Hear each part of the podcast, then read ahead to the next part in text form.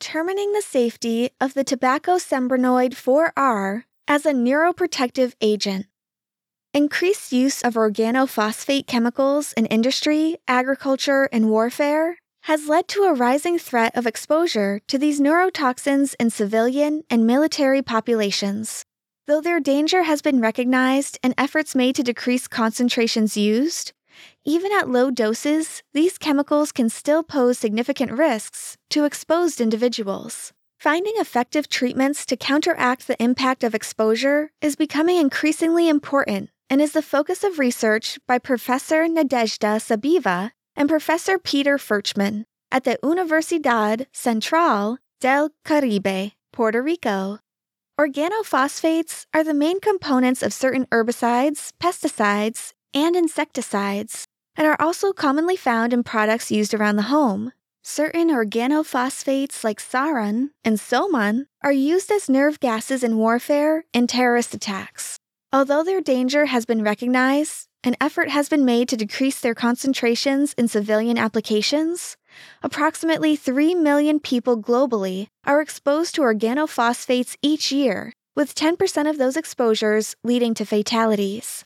This group of chemicals works by inhibiting the action of acetylcholine esterase, an enzyme essential for the function of the nervous system. When functional, this enzyme breaks down the neurotransmitter acetylcholine, thus regulating the messages among neurons as well as between neurons and muscles.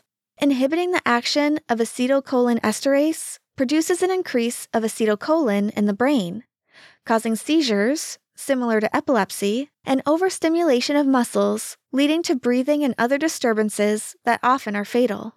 Classic antidotes to organophosphate exposure already exist, such as atropine, and have previously been shown to decrease mortality rates. However, patients often continue to develop neuroinflammation, ultimately triggering a form of cell death known as apoptosis, leading to brain damage and potentially culminating in the development of neurodegenerative conditions similar to Alzheimer's disease and Parkinson's disease. With the rising prevalence of neurodegenerative disorders worldwide, an antidote that can reduce neuroinflammation and neurodegeneration after exposure to organophosphates is urgently needed. The research in this area has narrowed the focus of investigation down to a group of natural compounds known as sembranoids.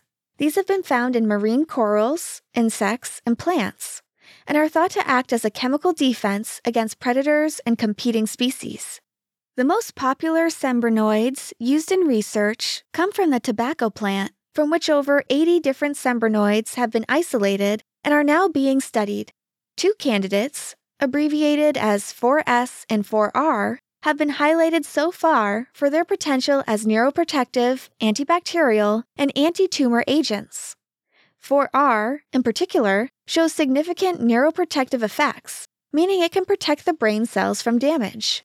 Professor Nadezhda Sabiva and Professor Peter Furchman at the Universidad Central del Caribe have been researching the 4R compound and its potential use as a neuroprotective agent after exposure to organophosphates.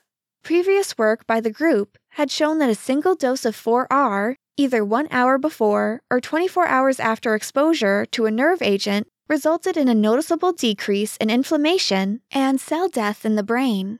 However, studies examining the safety of using 4R as a neurotherapeutic, an essential step to move toward clinical trials, have not yet been conducted.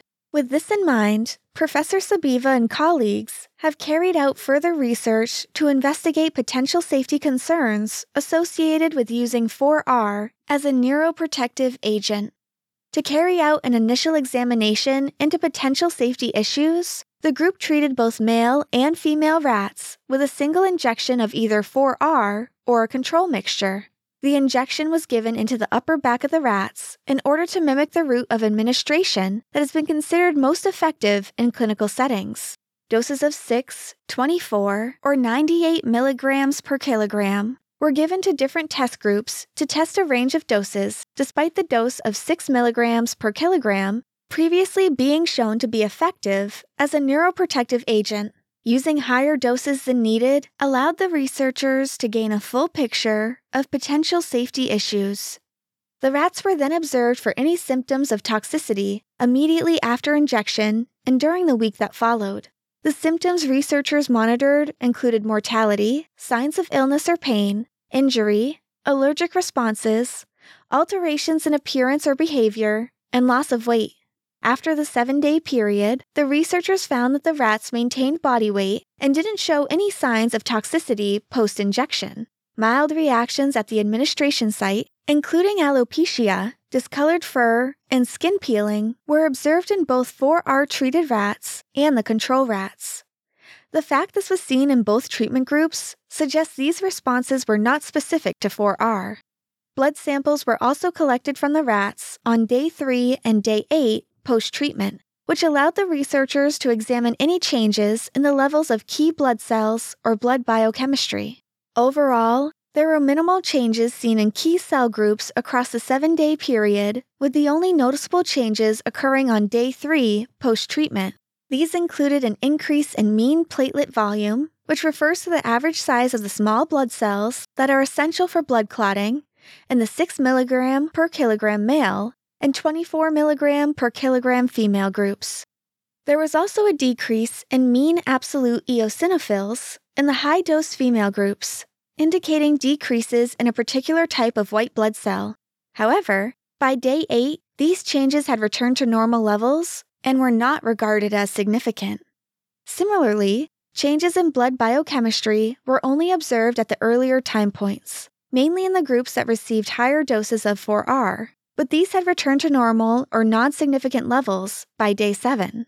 After day 7, tissue samples were collected to be further examined for any indications of toxicity. Researchers examined sections of major organs, such as the liver, spleen, kidney, and lungs, and found no indications of toxicity or damage to the tissue caused by 4R. The researchers concluded that the Sembranoid 4R doesn't have toxic effects, at least under the conditions studied here.